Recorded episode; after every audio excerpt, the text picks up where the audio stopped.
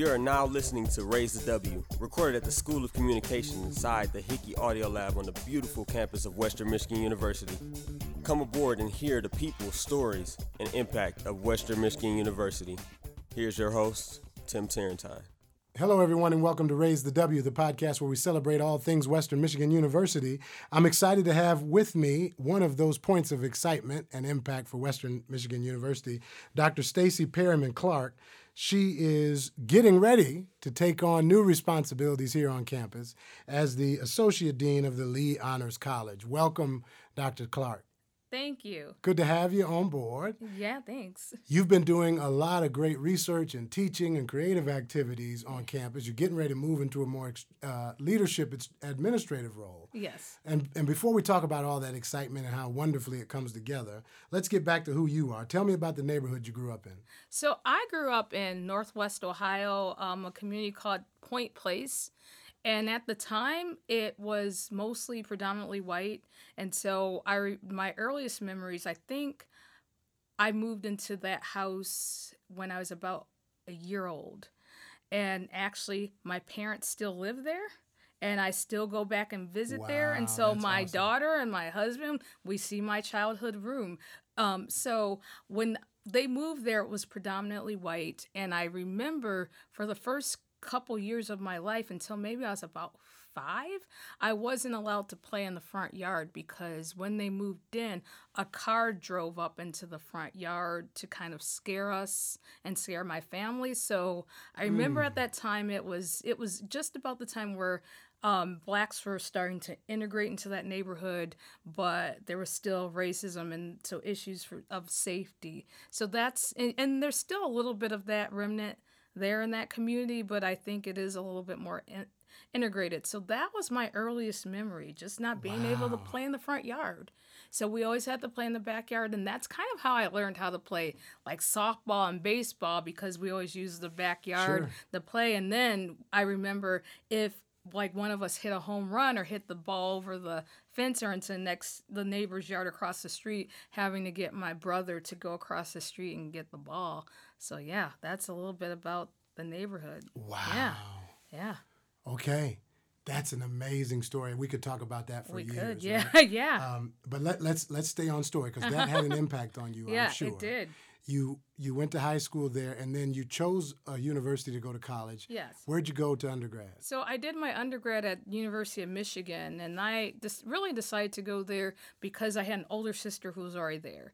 And so a little bit about me, I'm the baby of the family, and so I whatever my older sister did, I would do just because I was the baby and I kind of looked up to her and just kind of following in her shoes, not really thinking, doing a lot of shopping for colleges. It just was, I would go there and my older sister would show me the ropes and then I would go and do something else. And then as I got older, I figured out that my older sister couldn't show me the ropes anymore, especially when I wanted to think about grad school and, you know, other careers. So it actually, in some ways, the roles kind of reversed because I ended up getting my PhD before she got hers. So it's kind of funny how that worked out. But in some ways, she still does kind of show me the ropes. So that's why I went to U of M. Yeah. And so you followed your sister there, and Yes. what did you study? I studied creative writing and literature, and actually, it was because I picked that major because I liked writing. At first, I thought I was going to, you know, be a OBGYN and go into Yeah. biological sciences because I was pretty good at math and science when I was in school. But then I figured out, do I want to spend my time like studying? So I wanted Yeah. a major that I could excel at, but that was kind of easy, but something I like doing. And so my older sister introduced me to her creative writing professor. Um, and she was in the residential college there, was a smaller community. And she said, I've been taking for my humanities credits this creative writing class, and all we do is workshop and we work one on one. And he thought I was a good writer. And I told him, You actually, you really need to meet my sister. She's way better at this. So I was one of the few freshmen that could get into that two, 200, 2000 level creative writing class. And then I got, because she kind of got me in. And so I got hooked. And that's kind of how I, you know, got into that major. What an interesting talent Yeah. mix. A Yeah. mathematician who's a creative writer. Yeah, now I'm not so good at math anymore, but and science, but I was in high school. Yeah. So you went on to get your PhD. yeah, Yeah. Where'd you get that? So I got my um, I got my master's at um, Eastern Michigan University in English and writ- it was written communications with Yep. emphasis in teaching writing. And then I wanted a PhD because I really wanted to be a really good college teacher. I want, and I didn't really know much about the research component and scholarly component. So I applied to Michigan State with that mindset. I wanted to like work on black students in writing, but I didn't really think of myself as a scholar. I wanted to be a kind of a teacher scholar and just be a really yeah. good, really good teacher. And then when I got to my doctoral program, and then all of my colleagues are like, "You're not submitting to conferences. You're not publishing with your faculty."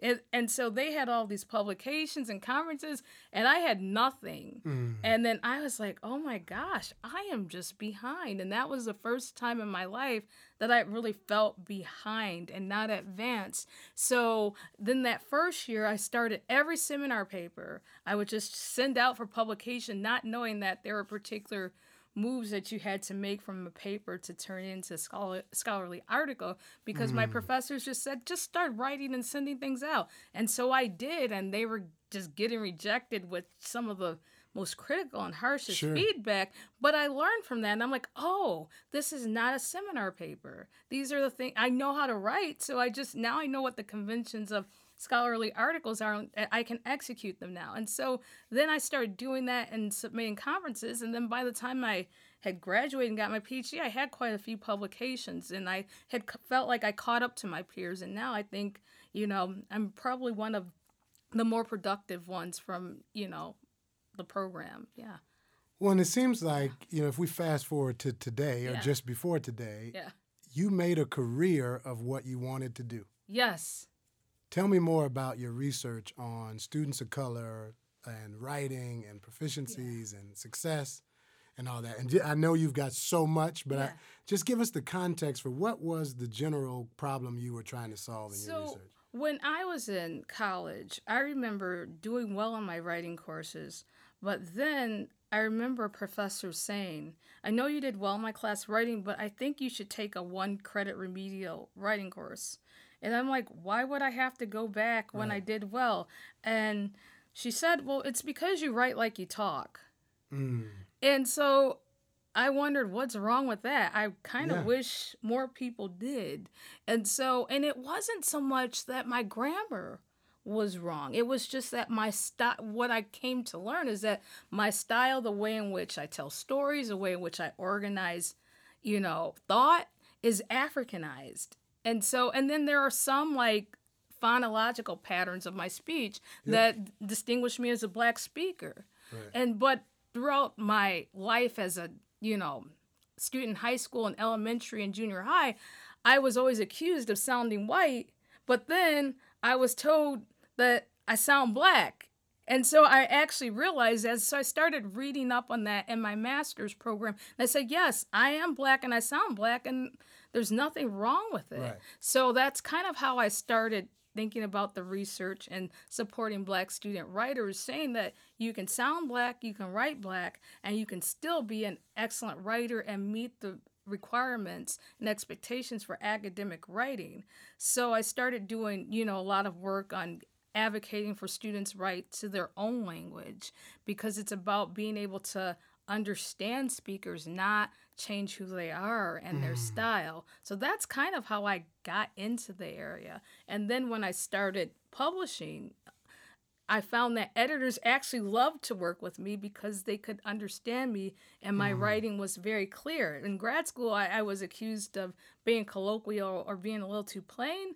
And then when I started publishing, folks liked to copy edit my work because they could understand it and I didn't try to sound in a way that it was wasn't. Right. Yeah. It's the authenticity. It's authenticity. and, yeah. and that is, I could see how that could be a challenge uh, in that, in the learning environment and research environment, part of why I think we haven't solved a lot of problems is because Mm-hmm. we can't hardly understand all that's been done. I mean, right? Right. It's and so it's about the audience, and I think you're speaking to people. You're doing your research for to have a resonance in the earth, right. And I think there's there's others who are it more doing it more for scholarly activity. Right. Right. And I think it mm-hmm. sounds to me there's a difference there. Right. For me, I want my scholarship to impact people and lives because I am a humanist.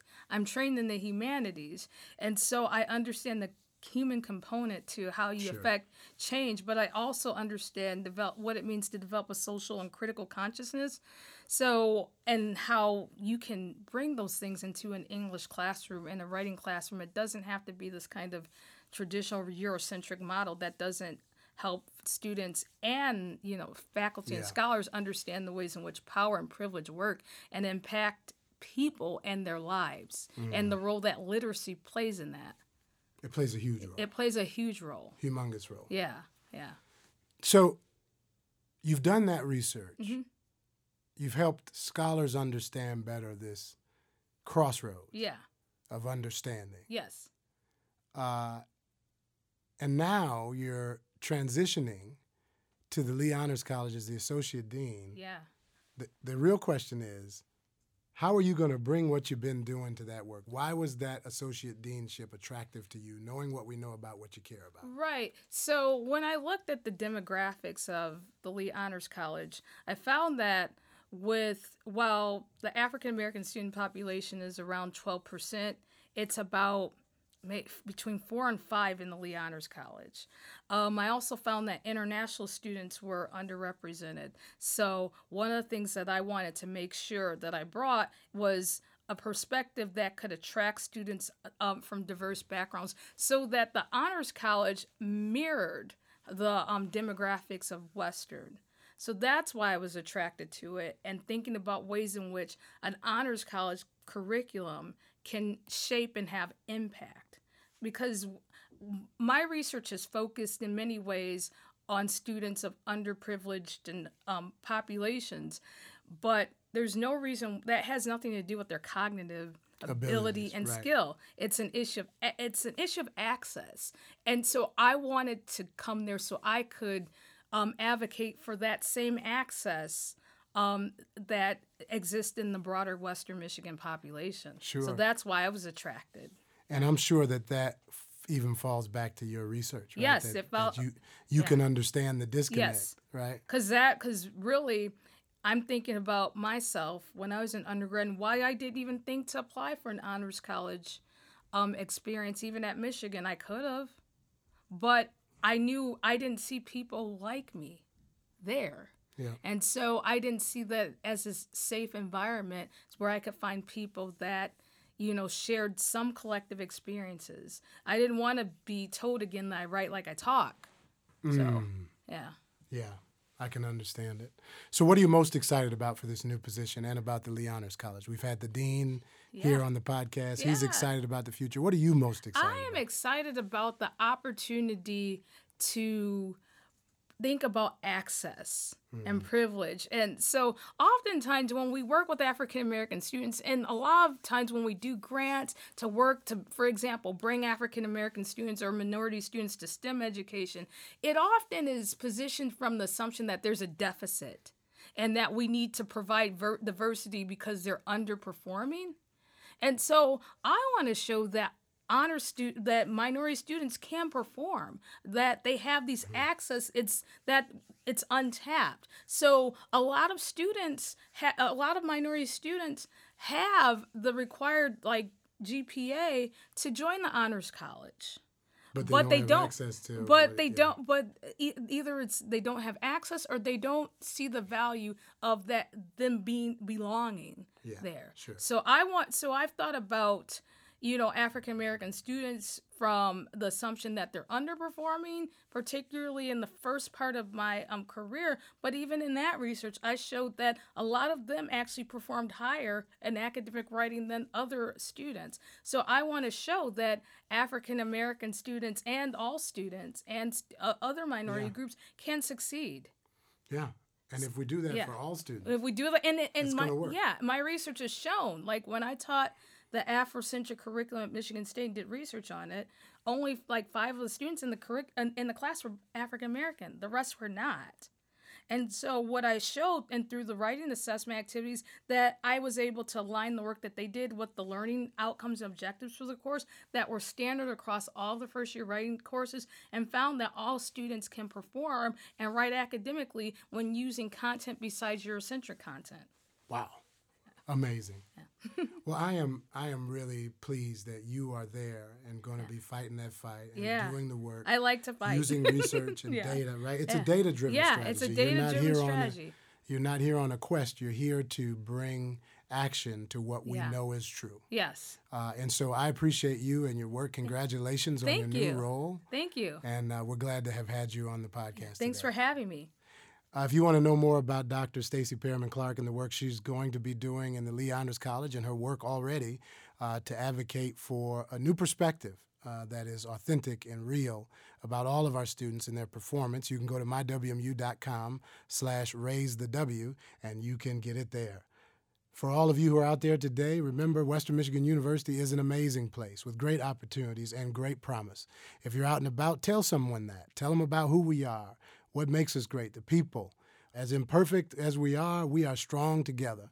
And uh, Western Michigan University continues to make a difference. If you do that, you will help us all to raise the W.